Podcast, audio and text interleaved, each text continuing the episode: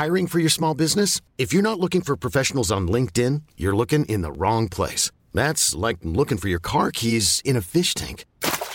LinkedIn helps you hire professionals you can't find anywhere else, even those who aren't actively searching for a new job but might be open to the perfect role. In a given month, over 70% of LinkedIn users don't even visit other leading job sites. So start looking in the right place. With LinkedIn, you can hire professionals like a professional. Post your free job on linkedin.com slash achieve today.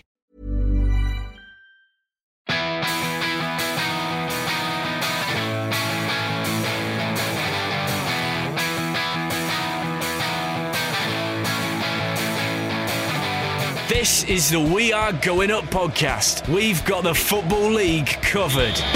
Hello and welcome to episode 156 of We Are Going Up. That's right, you haven't got rid of us for the season just yet. I'm Mark Crossley and I'm pleased to say David Cameron Walker is here. Hello. We've had a very, very strange few hours. It's been a very weird few hours, as we will no doubt get into. Yes. Uh, anyway, uh, hope you well. We haven't departed for the season just yet. We've Oh, been no, busy far from it. We've been busy enjoying all the playoff action, and uh, it's been goals galore. Oh, it's been great, isn't it? I think what did you say earlier? The most goals of any playoff sort of season ever, Yeah. basically. I mean, largely, Basically, to largely one match. Sheff- uh, Swindon Yeah. Sheffield United.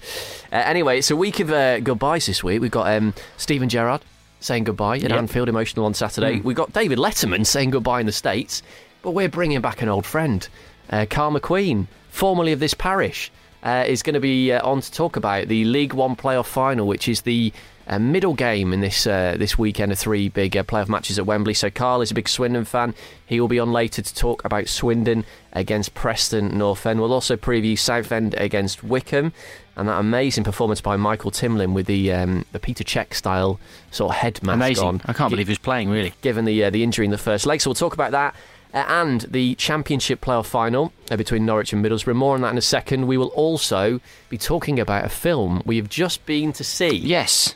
Literally 20 minutes ago, we were sat in a cinema uh, with Ian Wright watching a film about Barnet. Not just us and Ian Wright. Well, that would have been nice. three of us. Um, explain more. too. Uh, a film called Underhill, a short film uh, directed uh, and made by Simon Emmett. We should say well done to Barnet for being back in the Football League. Absolutely, yeah, great to have them back. Uh, and this is all about the story of of Underhill, the way when they left Underhill two years ago, just before they were relegated, of the final game, and you know, it just really sums up everything that it means to be a football fan of a club like Barnet, of, like any club really, whether no matter how big and how how small it is, is what it means to have that connection to a football club and to a place like Underhill. And I really enjoyed it. particularly I would say smaller lower league clubs. There Hmm. was a real feel of that about it. So we've been to see this screening tonight, so we'll talk a little bit more about that film later on. So that's all still to come. By the way, for all those people who are asking about predictions, we're going to do predictions next week, we think, and we're also going to do our young players show after the playoff finals. So we're not departing just yet. However, DC, we have something to talk about at the start of this week's show before we get into the playoff final. I'm going to allow you behind the scenes of the We Are Going Up podcast today. so Peel back the curtain to Yes. reveal So this is um, this is how it works. The Wizard so, of Oz isn't really real. no, so we um, we agreed to, um, or we were uh, hoping to do an interview with Anthony Vickers today. Now, Anthony is a columnist and sports writer, Middlesbrough reporter uh, for the Evening Gazette on Teesside. We've had him on the show a couple of times following Middlesbrough's brilliant uh, win against Brentford on Mm-hmm. Good Friday man. night. Uh, spoke to Anthony earlier on. He was all good to do the interview. However, it had to be slightly earlier than we would have liked because that was obviously he was out this evening. So it's right, okay, we'll do the interview first. We'll come into the studios we use. We are going up. We'll do the interview. Then we'll go and see the Barnet film. And then we'll come back and do the rest of the podcast. So we sit in the studio. I'm sat through the glass from Dave. Dave's got the controls.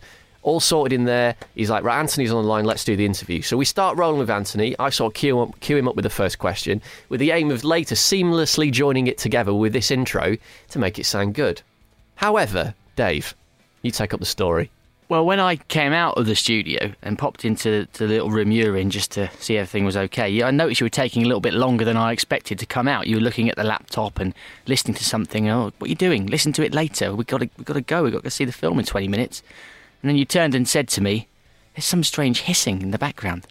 And then as soon as you said that, I realised that I'd forgotten that in the studio I was sitting in on the microphone, uh, about a metre away from me in the corner of the room, there's a, a gigantic air conditioning machine with a huge anaconda like pipe stretching up into the ceiling, and also a little desk fan that I've noticed, both blowing out freezing cold air at rather large volumes. Um, that I just, I just, it's kind of been in this studio all week, and I, I've been in and out, and I didn't, I just got used to it. I completely forgot that it was there, forgot that it was, you know, you could hear it in the background. Um, so there you go. Yes. So hold your hands up, time. So basically, we are now going to play you the interview we did with Anthony, which is about the playoff final, which will happen on Monday, the 130 million pound game at Wembley, Norwich against Middlesbrough for the right to be in the Barclays Premier League next season. However, unfortunately, you're going to have to listen to this with a massive air conditioning unit in the background. I mean, you can still hear everything he says perfectly clear, and us. You can still hear it fine. All you've got to do is just imagine that it's not there. Yes. Okay, so we're going to play this from Anthony now. Then we'll return uh, with the aircon turned off while you, I have turned it off now. while you burn to death in I'm, there. I'm hot. at least you know. At least you'll be able to listen to the interview safe in the knowledge that I was sitting comfortably at room temperature whilst whilst it was going on. Absolutely. So Middlesbrough into the playoff final then with a 3 0 victory against Brentford at the Riverside Stadium on Friday night. Very, very impressive performance. They won by five goals to one on aggregate and they are through to the final against Norwich at Wembley on Monday. So we spoke to Anthony Vickers, uh, who is the columnist, as I mentioned, Middlesbrough writer for the Evening Gazette on Teesside. And I started by asking him about the atmosphere at the Riverside on Friday night uh, because it looked amazing, didn't it, on the TV? I said to uh, Anthony, what was it like to experience in person? Oh, it was fantastic. It's the best atmosphere I can remember at the Riverside since the Steaua Bucharest UEFA Cup semi-final. So that's the best part of 10 years. It was incredible, really. It actually started maybe half an hour before kick-off. Uh, there was an intensity there that you know I can't remember for a long time. It was a determination, I think, amongst the crowd to get this job done. And I don't know if it came across fully on the telly, but the noise, the colour, there was the big cards, there was smoke going off. Uh, the chanting started 10, 15 minutes before kick-off. It drowned out the PA, which is quite unusual at our place, and it never dropped for the, en- the entire uh, 96 minutes. And to be fair to the Brentford fans, they give it theirs, uh, gave, it, gave it good guns as well. Uh, you couldn't really hear them very much, but whenever it just, you know, out the borough volume dropped a little bit, you could hear them uh, chanting. At one point, they, they ironically started chanting, uh, "You're not singing anymore," which was read down really well.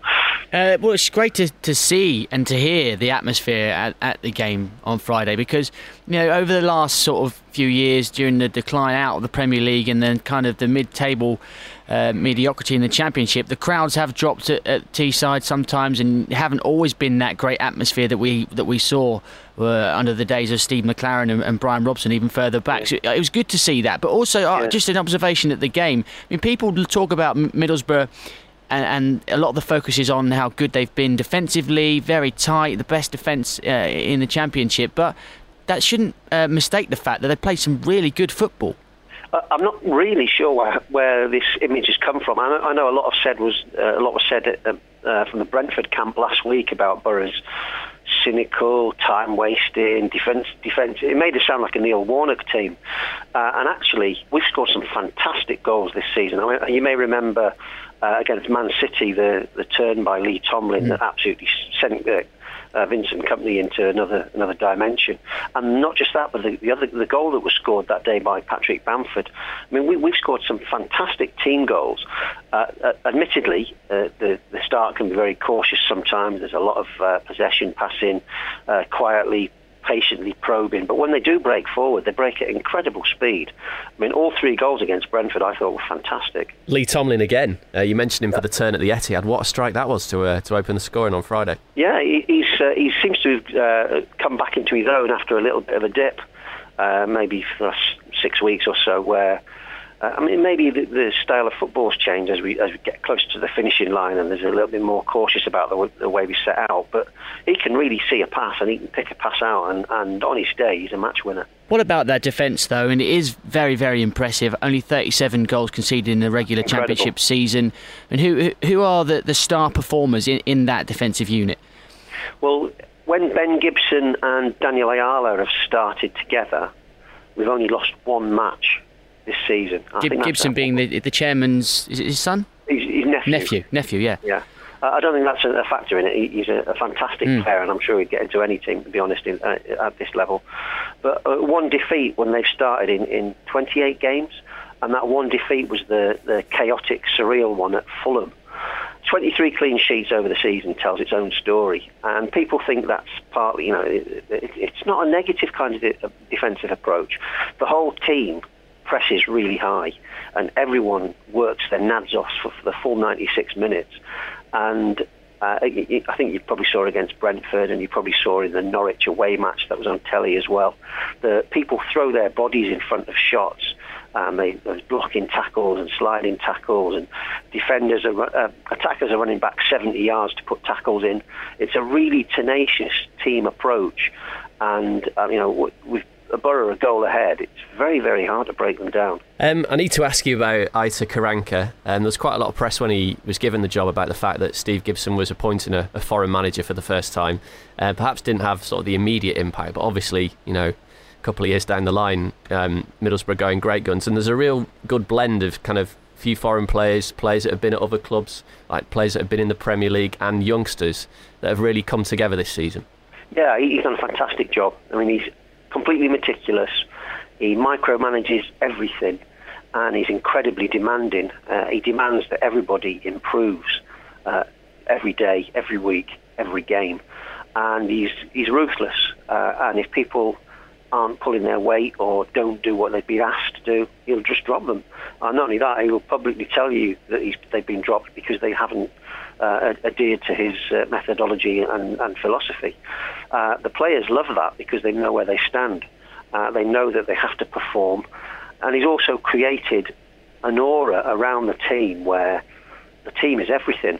And the team spirit here is incredible. Uh, I mean, if, if you follow the lads on Twitter, they're always, always uh, congratulating each other after matches, and it feels genuine.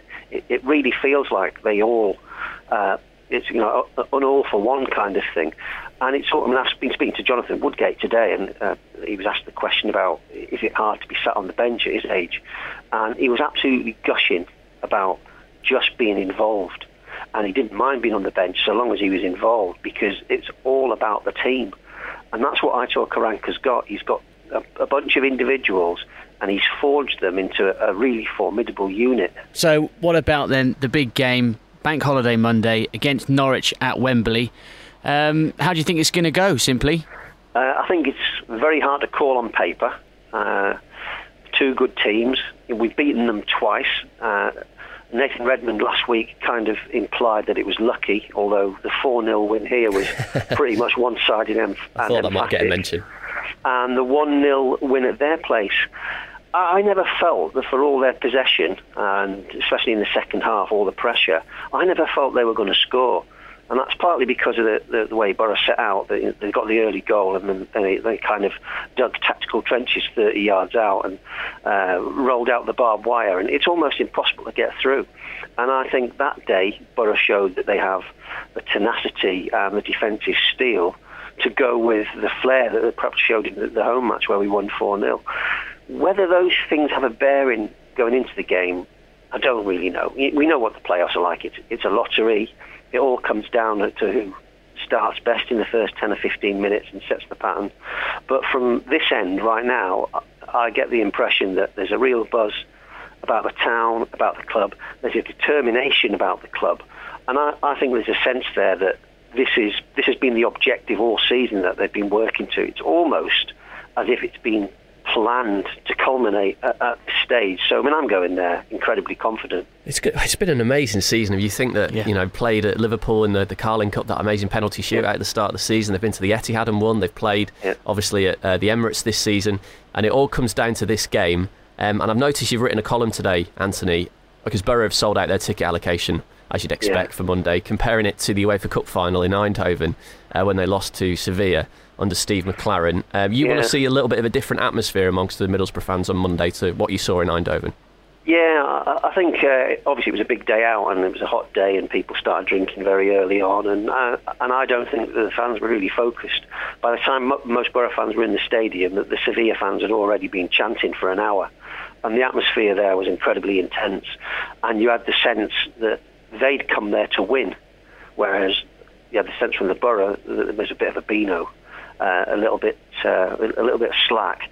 And that, that to me was a complete contrast to where we'd, we'd gone to Cardiff in the, the Carling Cup in uh, 2004 against Bolton, and we went there with that exactly that same determination that the Sevilla fans had shown. Started very early on, uh, occupied the, the, the stadium from the moment the doors opened, and started creating sonic layers. And by the time the match kicked off, it felt like Borough were going to win that. And I'd like to think that we can go to Wembley with the same attitude, that the, the, the, supporters can match the determination and the methodical approach of the team and show that, you know, we are actually, uh, when, when we're united, I think Middlesbrough can be quite a potent force. If you do go to Wembley with that determination and come out on the winning side, how many of this team and this squad do you think will be ready for you know to be a competitive Premier League outfit, or do you think there's going to be uh, need to be a lot of additions? I think there will be a lot of changes to go up. I think obviously that that goes without saying. Uh, I think this year, obviously, you know, Burnley went up, and you got the impression that they weren't they weren't spending to stay up. They were quite happy to take the money and come down and build for the following season. I think if Borough go up, Steve Gibson will have a determination to make sure that they stay there. And I think Aitor Karanka will have the pulling power to bring in some interesting players. Uh, I don't know if you're aware of it, but we've, we've got a kind of fraternal relationship with Atletico Madrid and also with Roma. Uh, last summer, there was hints that maybe we could get players on loan, but they weren't happy to come to the Championship. But maybe they'll be happy to come to the Premier mm. League. And also, I think uh, the system that Karanka's built, the shape, the framework, is is the star. And I think when you've got a shape that everyone understands, it's easier to replace the component parts of it and improve the whole without disrupting it too much. I think there have been half a dozen players this season that would would step up. And I, I look at match of the day every week, and I think, well, the bottom six or eight in, in that division, there's not a lot to be scared of. And I, I think Borough now could probably hold their own against some of those teams that are struggling down there. I don't think it would take a massive quantum leap to improve Borough's team. And as I say, I think the shape and the manager's approach probably make it easier than going up to try and buy individuals. There's two parts to, to this question I'm going to ask you now. One, if, if you do get up, what are the chances of you being able to have Patrick Bamford again next season? And and even if he doesn't come to Middlesbrough next season, how good, based on what you've seen him do this year, do you think he can be? Could he be someone like Harry Kane and have a breakout season in the Premier League next year? I certainly hope so, and I hope it's with Borough.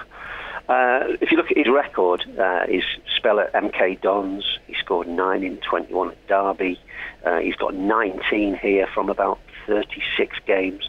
He, he's shaping up to be a 1 in 2 striker, which is very, very impressive.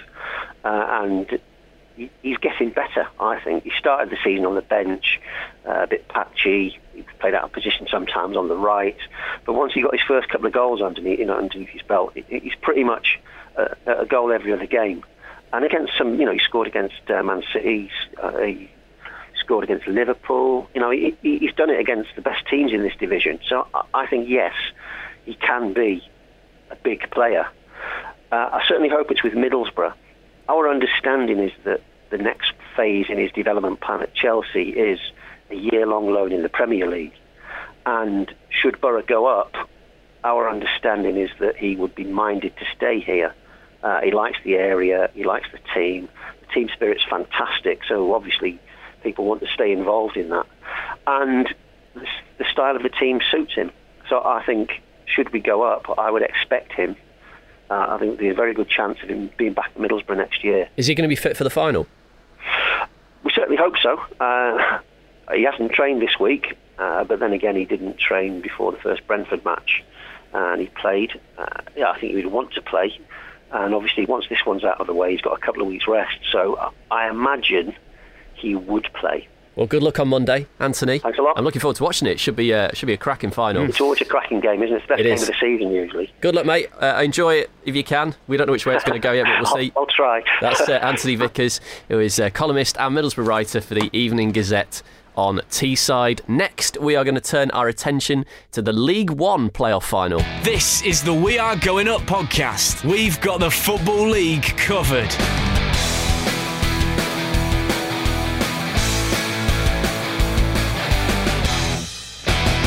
So that was Anthony Vickers talking to us earlier. The aircon is switched off, I'm pleased to say, from this point onwards. And we can talk about the League One playoff final then, which is taking place at Wembley on Sunday at 5.30. It is Swindon Town against Preston North End. Preston with a pretty comfortable aggregate uh, victory, 4-0 aggregate victory over Chesterfield uh, to reach the final at Wembley um, with Jermaine Beckford scoring that unbelievable goal from the halfway line in the second leg.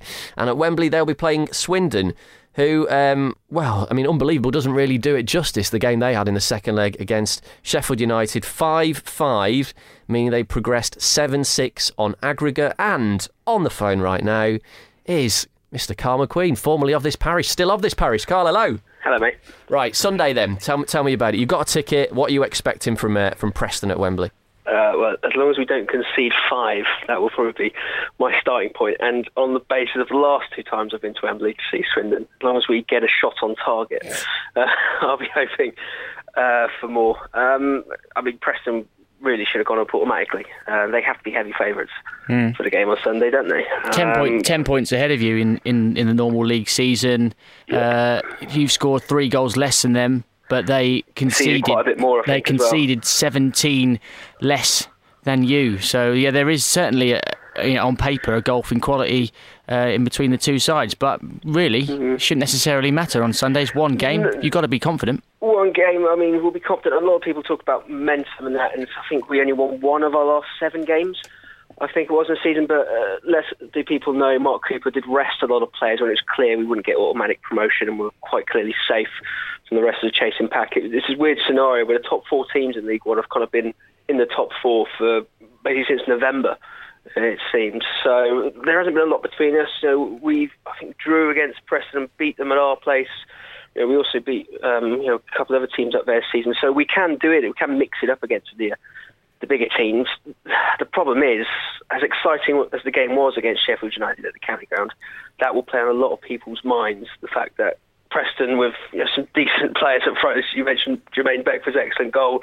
You know, it's it's going to be a struggle, I think, for us to keep a clean sheet, which could be the issue, which is in seasons gone by has been our strong point, keeping clean sheets rather than scoring goals. That's that second leg was probably the most unbelievable match of football I've seen in a long time. just watching the highlights back, it's just just goal after goal after goal, and Swindon seemed to have it won at about four different points.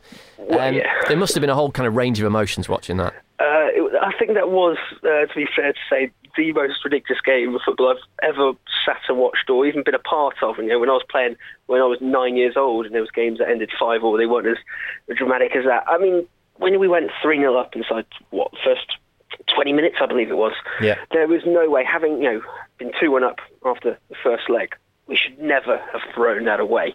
I, I don't know what it was. Mark Cooper is a very straight talking manager. Uh, of course, by which point, you know, come half time, of course, the, the um, Sheffield United were very much back in it.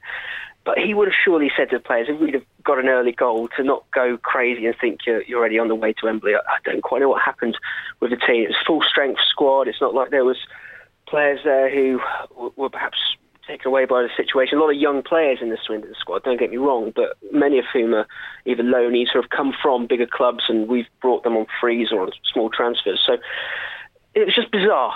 Um, I mean, if we have a game like that on Saturday, um, well, God help me. Um, I don't know quite what state I'll be in come about 7, 7.30 on Sunday evening. You've got plenty of plaudits this season for this style of football that you've played. Um, you know, Mark Cooper's done a brilliant job, really, and and I suppose just looking at some of the some of the key players, the, the key sort of shining lights of your team, you have to start with Andy Williams with, with all the goals from up front, and also another player that we hear a lot about is Massimo Luongo. Well, the Asia Cup Player of the Year, of course, hmm. um, from back year, which again, some people will forget him. Yasser Qassim for Iraq as well. Both those guys went and played halfway around the world uh, for a month during the season and will be kind of on their last legs, I suppose, uh, now. So, a testament to the kind of fitness regime uh, that Mark Cooper and the, the coaching staff have got in, involved there. As ever with Swindon in, in recent years, we've been heavily reliant on loanees. Uh, this year, kind of more so at the back. Uh, you know, um, Jack Stevens, Jordan Turnbull, we've both had from, from Southampton have been excellent, um, particularly Jack Stevens from the few times I've seen Swindon uh, in the flesh this season. Uh, it's been absolutely brilliant. Um, as you mentioned up front, Andy Williams, which which is uh, you know an interesting one because he went on loan to Yeovil uh, last season Um, an injury did curtail that season, but the fact is he wasn't particularly wanted or or needed uh, by Mark Cooper. Uh, but Mark Cooper's brought him back into the team, and you know 21 goals I think he's got mm. uh, this season uh, as well. Ben Gladwin's another one. He's done quite well. I didn't think did too well in his first season. Uh, we got him from uh, Reading, um, but this season has come on uh, you know, in, in, leaps and bounds. Um, but he's done extremely well. And there are other loanies in the squad. 15 goals for Michael Smith as well. Uh, yeah, very much so. Um, he was someone at the start of the season really, I think, scored five in his first five games as well. So got the season off to a, a great start uh, for us. Uh, a typical big man up front, a target man um, who knows his role inside out.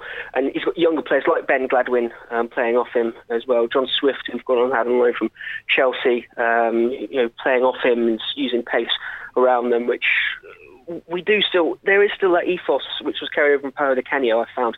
That's when they do like to try and play it on the floor as much as they can, which at League One level is always a bit of a risk because the, the quality of passing might not be as high a standard as Championship Premier League uh, level uh, as well. But something that Mark Cooper has carried on, and these young players coming in from Premier League Championship clubs as well, people like Harry Toffolo uh, as well, it seems to have paid off with, te- with players who have been there a bit longer, people like uh, Nathan Byrne, Nathan Thompson, have been there a bit longer. It's starting to rub off on, on those guys, which you know, is a positive should we not get the result we want on Sunday for next season, of course. For the last sort of uh, 10 years, Swindon have seemed to have been a club that has kind of, uh, you know, been League One or League Two and League One, League Two. This does feel like a really, obviously, one game away now, a huge opportunity to get into the Championship. And you mentioned the, the links they've got with some Premier League clubs. Mm. You know, that, that could really pay dividends in the Championship. Especially a club like Southampton. I mean, you know, one of the very best academies around, you know, mm-hmm. widely hailed for the way they bring young players through. If you can get more players, you know, from them into the Championship, you have a real good chance. And Preston, yeah, Preston often bottle it in the playoffs, playoffs as well. Well, so that's, another reason true. to be confident. United do. Uh, our record isn't great, I must admit.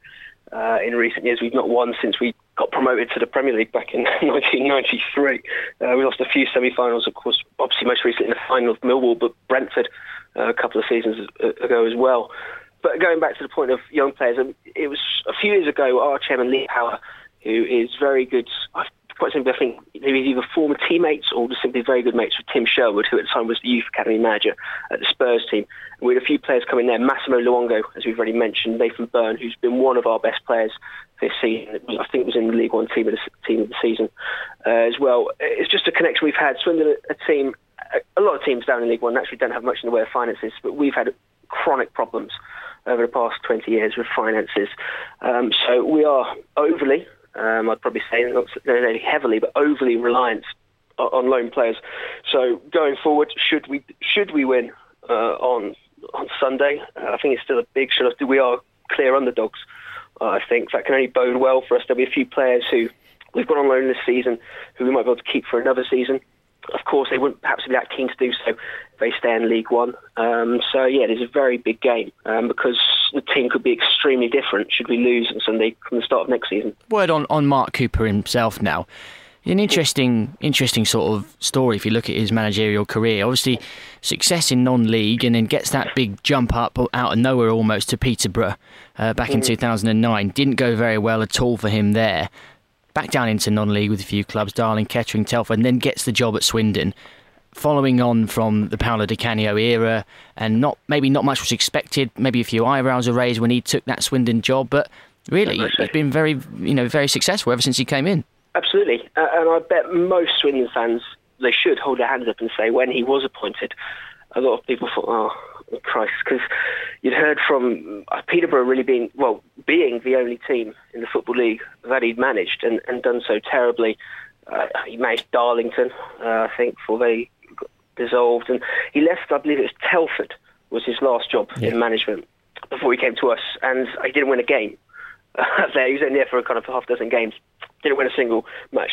So where has come from, I'm not sure. He, I'm pretty sure he's had to a couple of assistant managerial roles before he came to us. But off the back of us, obviously having Paolo Di Canio, this larger than life figure that every week Sky Sports News wanted to hear what Paolo Di Canio had to say at his press conference. All of a sudden the cameras went away and went elsewhere. And Mark Cooper was probably, thankfully, able to go about his job very quietly uh, and build for it, probably through his coaching network, uh, his scouting network, able to build on these loanee players.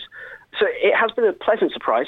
Um, most fans, I guarantee you, would have expected him to last six months, as is kind of the norm for most football league teams nowadays. But it's incredible credit to what he's done. He's not the kind of manager as well, which you'd think he might get poached by elsewhere because he still is, in theory, building his name. He wasn't a big player. He played for you know a whole bunch of lower league teams as well. So he's not like he's got much of a reputation. He's working very much from the ground floor and starting to work his way up. So he's still got a fair way to go. So I think would be safe should he get promoted or not get promoted on Sunday. He'll happily stay on until next season. I'd like to think the fans would approve of that as well because he seems to have a good thing going. It just depends, of course. We lose a lot of the loanees in the summer who we end up bringing in come August and September. But he could be a championship manager come uh, Sunday evening. Carl, final question. Um, long-term listeners will remember when you went to the JPT final in 2012, you wore a Paolo Di Canio mask. Are you going to be wearing a Mark Cooper mask on Sunday? Um, that wasn't the plan, uh, but uh, maybe. Get your Pritt um, stick, get your printer, get your scissors. Come on, mate. You still got um, two days. Yeah, it's true. I got well. Those um, Paolo Di Canio masks were provided by the wonderful people at Wembley Stadium with uh, a five pound off Johnston paint um, did you ever take up that, the back of it? that offer? I never did oh, take up. I don't know where they sell Johnston paint. Um, but perhaps there's one good omen. Uh, the last two times you I might need some soon. You should uh, yeah. dig in your drawers. the last two times uh, I've been to Wembley against uh, Chesterfield and Millwall before that, we were in the other end. We're in a different end this time. Um, so I'm perhaps clutching at straws a little bit, but a good omen perhaps that we're going to be at different ends, and maybe as long as I see a goal, uh, well, a shot on target would be helpful. I've been to um, I've been to Wembley with you, haven't I? Just I'm just yeah, remembering right, yeah. now. We went to see who did we go to see in the Olympics? It was Team GB, wasn't it? It was two games. Uh, a game between Uruguay and someone. Uruguay and Team GB versus United Arab Emirates. maybe Uruguay and Senegal. Senegal. Yeah. Can I also say, me and Carl went to a game uh, between Gabon and South Korea at Wembley during the Olympics, which finished nil nil. Although I do think I'm sat very close to that location mark, which will mean nothing to anyone. But first tier near the corner flag. That's exactly where I'm sat this time around. This is, we were in the very back row, and the only thing I can remember about the whole experience, even I didn't even remember much about Team G. Marvin Sordell was playing, I think. But uh, only thing I can remember is just the absolutely horrendous situation at getting food at half time. The yeah. card machines broke. There were queues for miles. And when I got to the front, I was given some little like curly twisty sausage thing in a bun with no there was no sauce left. I paid about six pound fifty for a curly sausage in a bun, and it was awful. Well, inspiring a generation. There, they do say like you know don't be too in on these things, but sod that. As long as the, that family are there again, Carl, who had all the oh, food for the Gabon South Korea game, wonderful. The row in front of us, sushi and some there was, was unbelievable. There was so Absolute. much food. Uh, anyway, cakes didn't offer us any though. They didn't. They uh, didn't. Rude. Uh, good luck on Sunday. Enjoy enjoy it. Um, Preston Swindon on Sunday. That is uh, Carl McQueen, and we will be talking about other things after this. You're listening to We Are Going Up. We've got the Football League covered.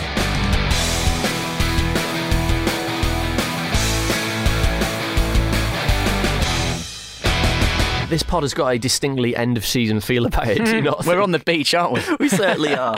Um, thank you for persisting. Which is we're on the beach. Very, very, very. I feel like I'm on the beach now with the aircon off. I bet you do.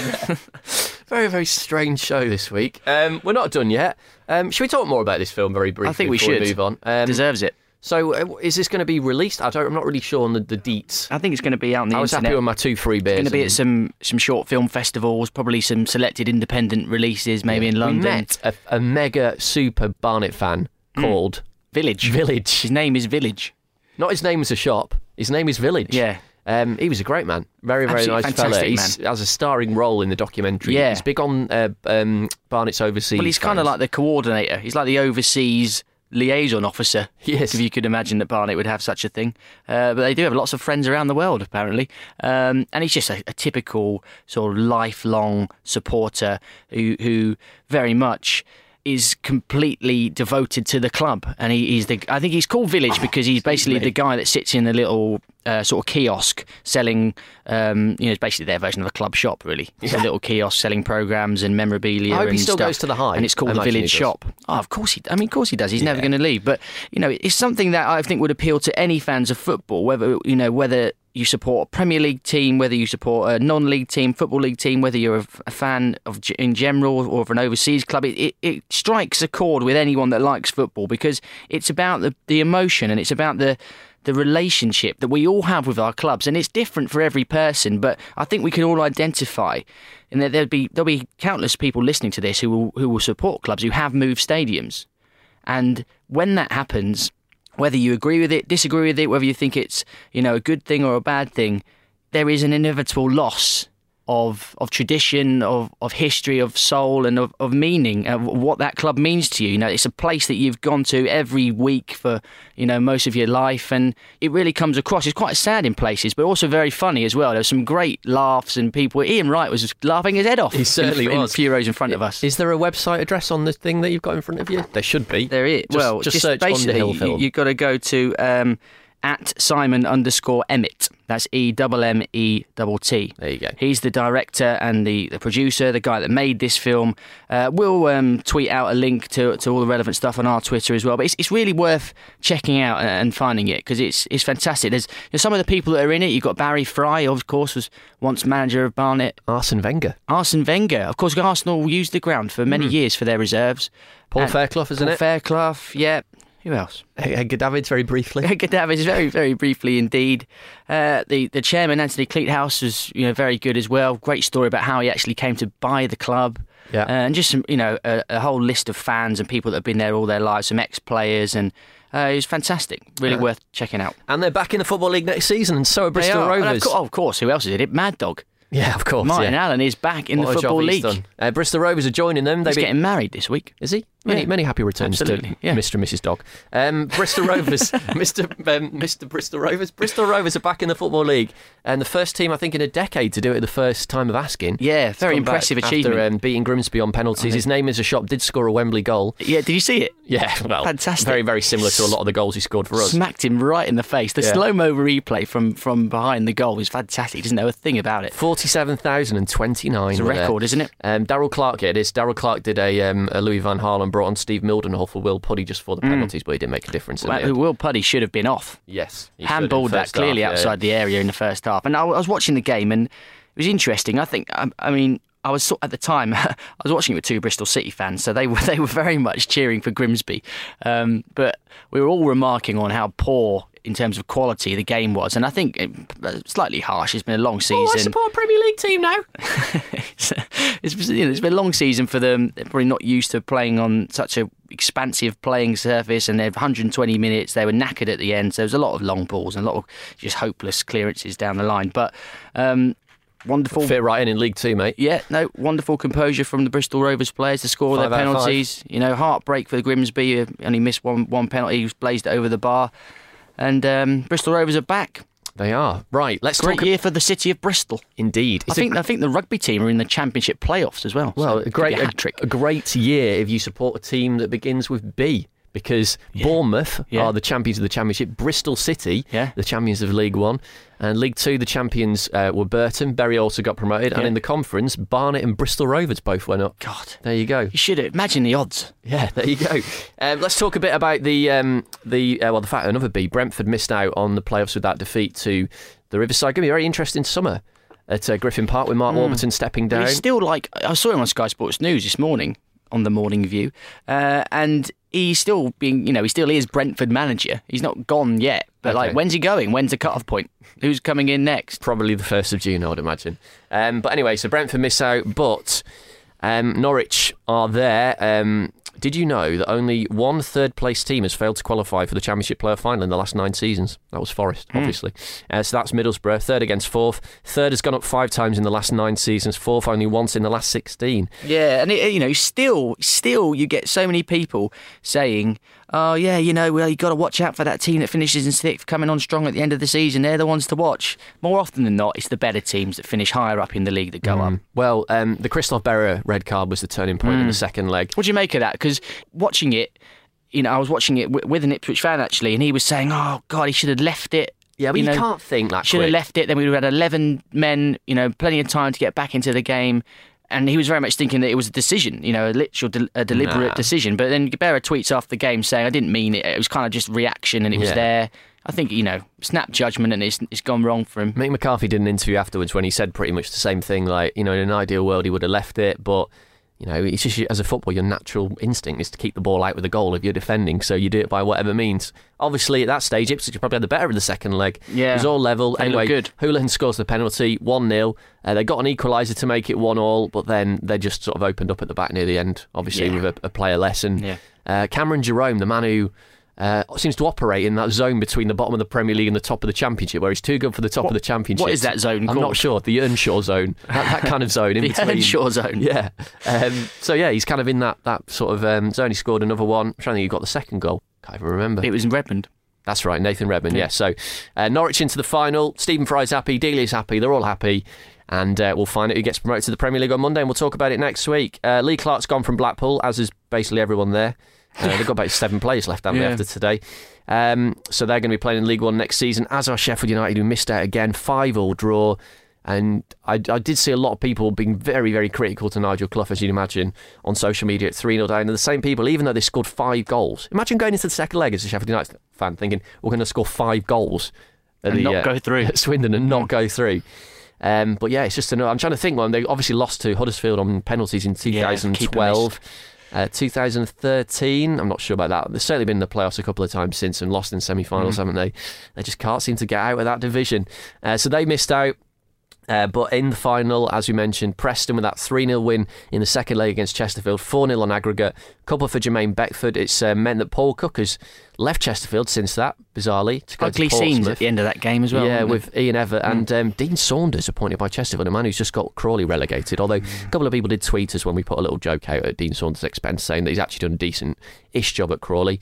Uh, Mark Yates replacing there. But anyway, the bottom line of all that is Jermaine Beckford scored an unbelievable goal from the halfway line. Preston North End can It was end- just ruined though slightly by the fact that he slipped. Well, when it, yeah. it was brilliant, but it would just be that that little bit look that little bit better if he managed to stay on his feet because he slipped. You just sort of think, well, did he mean it? Was that sort of an accident? But Anyway, they're in the final and they've got a They're chance to end this barren run. And like you say, probably favourites to beat Swindon in the League One playoff what they need to do as well, as a, a, pri- a real priority, is if well, regardless of either way, it still needs it's an issue that needs to be dealt with.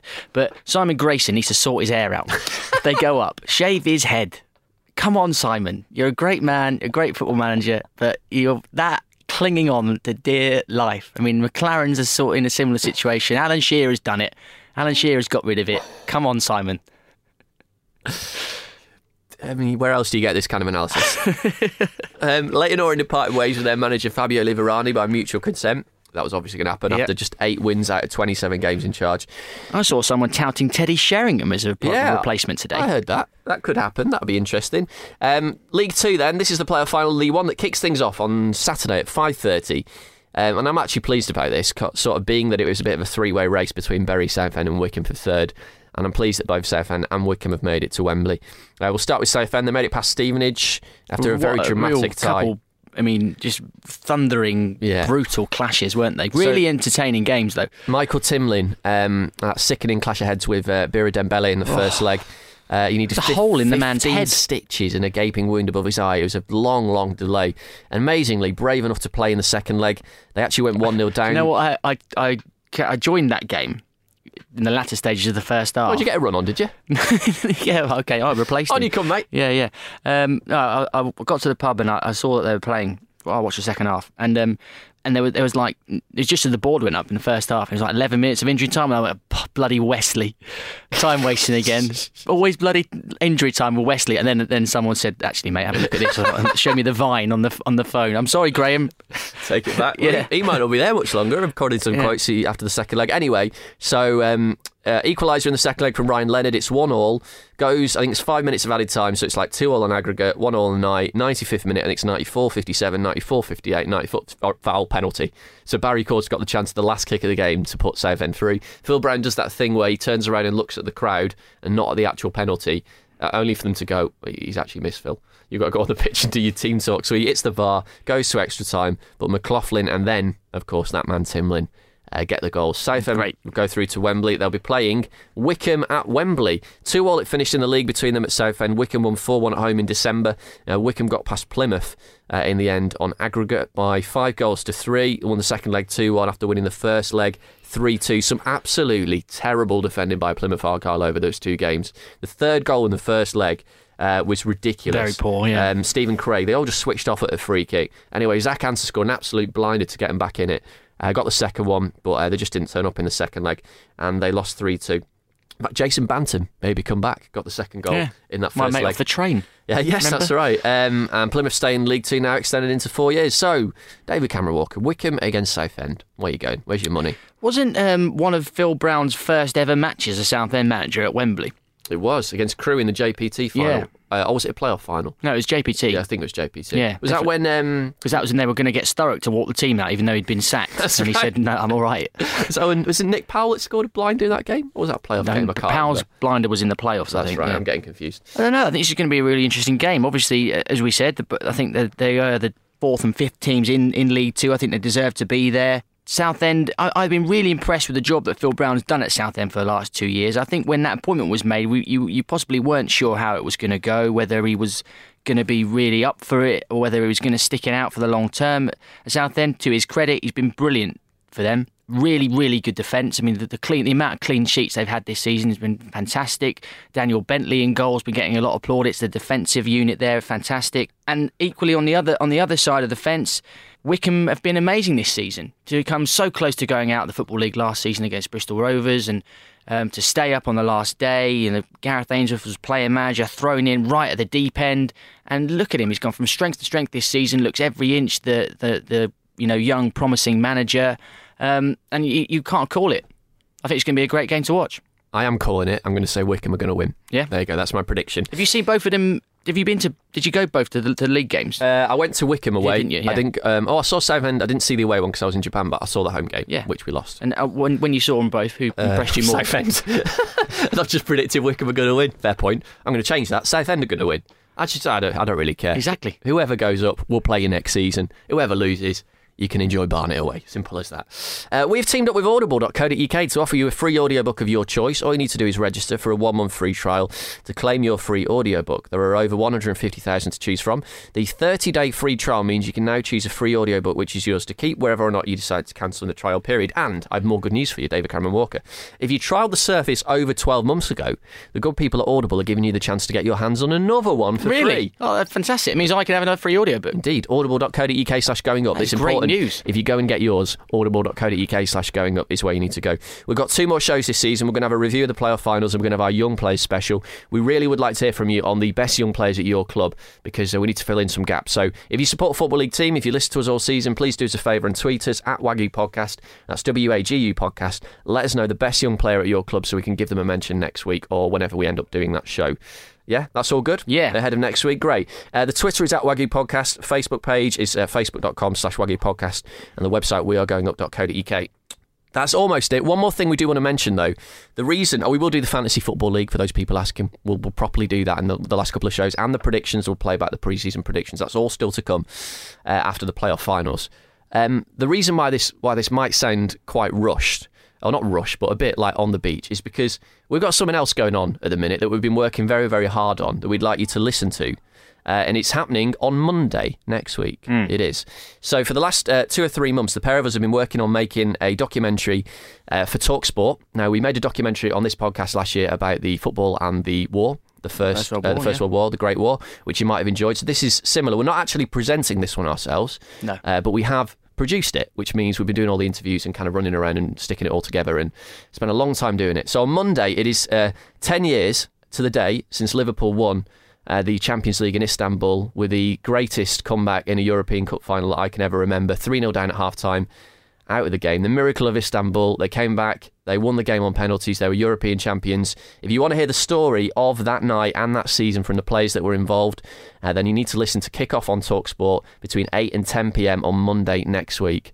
It's a two hour documentary we made. It's taking up a lot of time at the minute. We really hope you enjoy it. We were lucky enough to go and meet Jamie Carragher to interview him.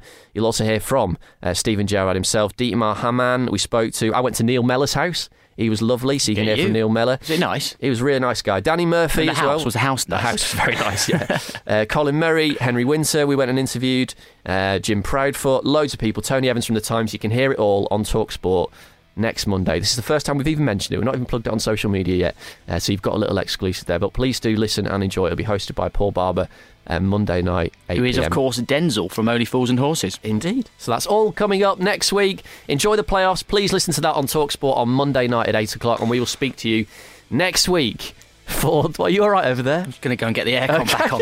we'll speak to you next week for the last couple of podcasts of the season. This is the We Are Going Up podcast. We've got the football Ever catch yourself eating the same flavorless dinner three days in a row? Dreaming of something better? Well, HelloFresh is your guilt-free dream come true, baby. It's me, Keke Palmer. Let's wake up those taste buds with hot, juicy pecan-crusted chicken or garlic butter shrimp scampi. Mm. Hello Fresh. Stop dreaming of all the delicious possibilities and dig in at HelloFresh.com. Let's get this dinner party started.